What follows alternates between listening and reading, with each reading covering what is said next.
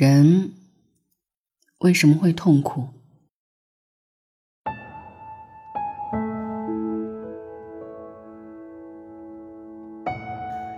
在网上看到过这样的一个问题：一个人痛苦的根源是什么？有个高赞回答是这样说的：每个人的一生都会遭受两支箭的攻击，一支是外界射向你的，另一支是自己射向自己的。人生不如意之事十常八九，但那些不如意的事十有八九都是自找的。就像卢梭说的：“我们的悲伤、我们的忧虑、我们的痛苦，都是由我们自己引起的。欲望太多，不懂知足，让人痛苦的第一个原因就是如此。”苏格拉底曾说：“知足是天然的财富，欲望是人为的贫穷。”人一旦陷入欲望的深渊当中，痛苦也会随之而来。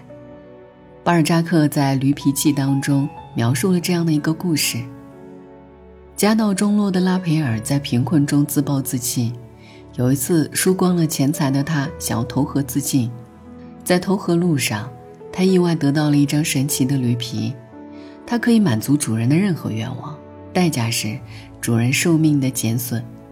愿望每实现一次，驴皮就会减少，主人的寿命也将变短。起初抱着怀疑态度的拉佩尔许了一个关于晚宴的愿望，愿望满足之后，沉浸在惊喜之中的他，根本没在意驴皮的变化。他随即又许愿，想要六百万法郎。这次拉佩尔成为了有钱人，有了豪华的府邸和成群的仆人。但看着驴皮缩小了一大截的他，这才恐慌起来。陷入了对死亡的恐惧当中，他拥有财富却无法享乐。其实，在作家巴尔扎克看来，每个人身上都藏着一张这样的驴皮，想要的越多，就越容易被欲望淹没，终究，痛苦会随着欲望一同喷涌而出。爱迪生说：“知足是人在世间最大的幸福。”广厦三千，夜眠仅需六尺。家财万贯，一日不过三餐。如果我们总是不满足，那么即便拥有全世界，也依然得不到幸福。让人痛苦的第二个原因：高估关系，低估人心。看过这样的一句话：人生百分之九十九的烦恼，来源于你高估了他人对你的在乎。成年人的关系总是聚散无常。可能昨天还在推杯换盏的朋友，今天一个转身就形同陌路。电影《被嫌弃的松子的一生》中，松子与龙阳一之间的故事令人感慨万千。在一次学校组织的旅行中，旅馆丢失了一万两千五百元，学生龙阳一成了大家眼中的头号嫌疑犯。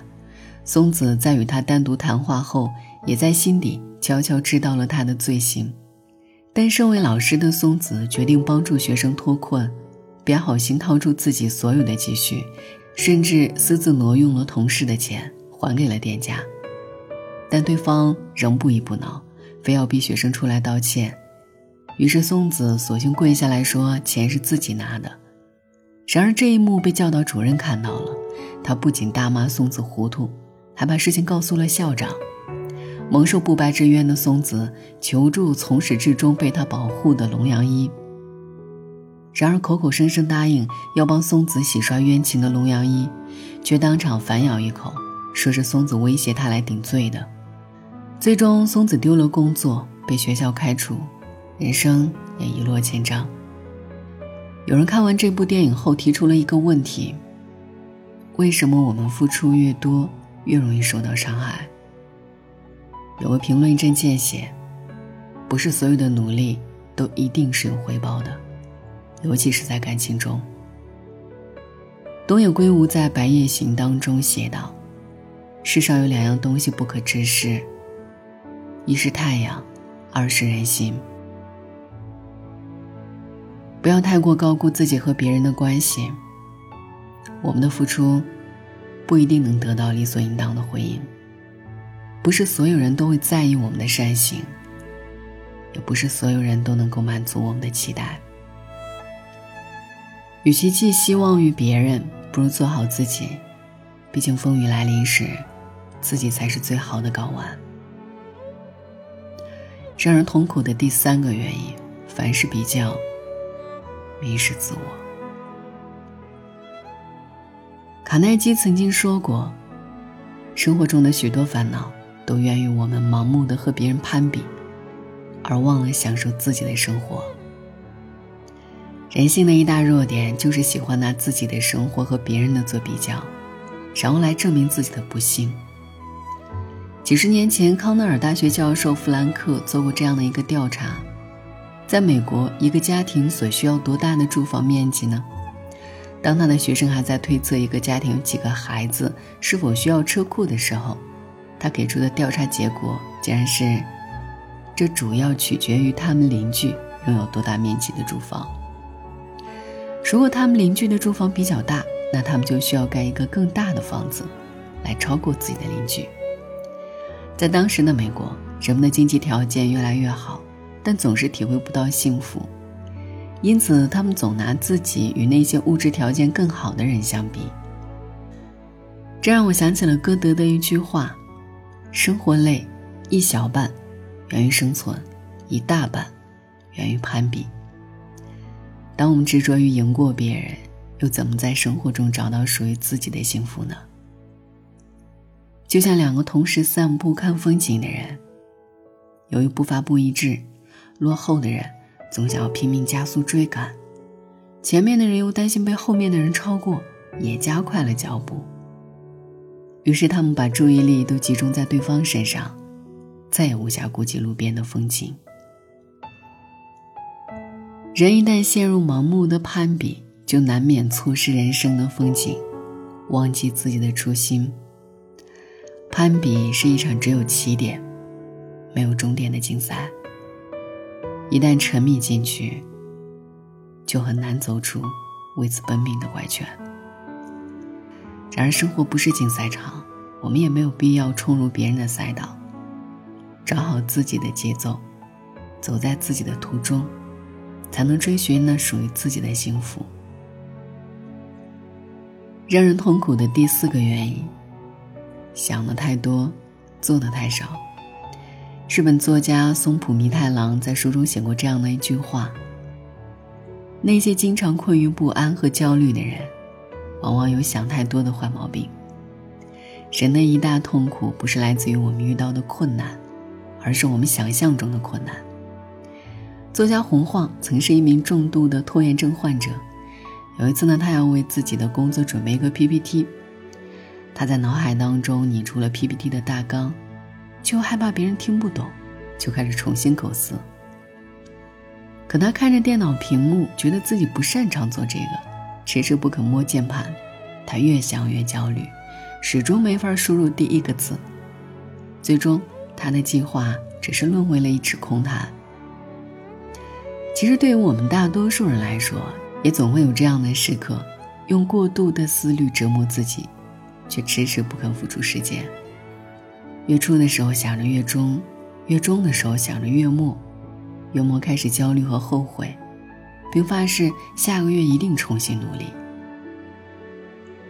在网上看到过这么一句话：计划时踌躇满志，行动时犹豫不决，一切还未开始。已被臆想打败。许多时候，令我们感到痛苦的，不是事情本身，而是过度思索事情所带来的焦虑。这不仅会消耗掉我们更多的体力和精力，也会瓦解掉我们做事的决心和意志。生活中绝大多数的烦恼，不过是自己的胡思乱想，而绝大多数的失败，也都发生在脑海里。想太多，其实是我们在不断的给计划设限，让思想带上枷锁。只有放下心中的顾虑，才能丢掉思想上的包袱，轻装前行。让人痛苦的第五个原因，求而不得，不忍放下。在书中看过一个有关马家鱼的故事。这种鱼平时生活在深海，在春夏之际会到浅海产卵，每到这个时候就是渔民捕捉的最佳时机。渔民要捕捉它们的办法也非常的简单，只需要用一张孔眼粗疏的渔网，下端系上铁块，放入水中，有两只小艇拖着，便可拦截鱼群。外来的游客都很疑惑，渔网的孔眼那么大，并且三面都敞开着，这就想让鱼自投罗网，无异于天方夜谭。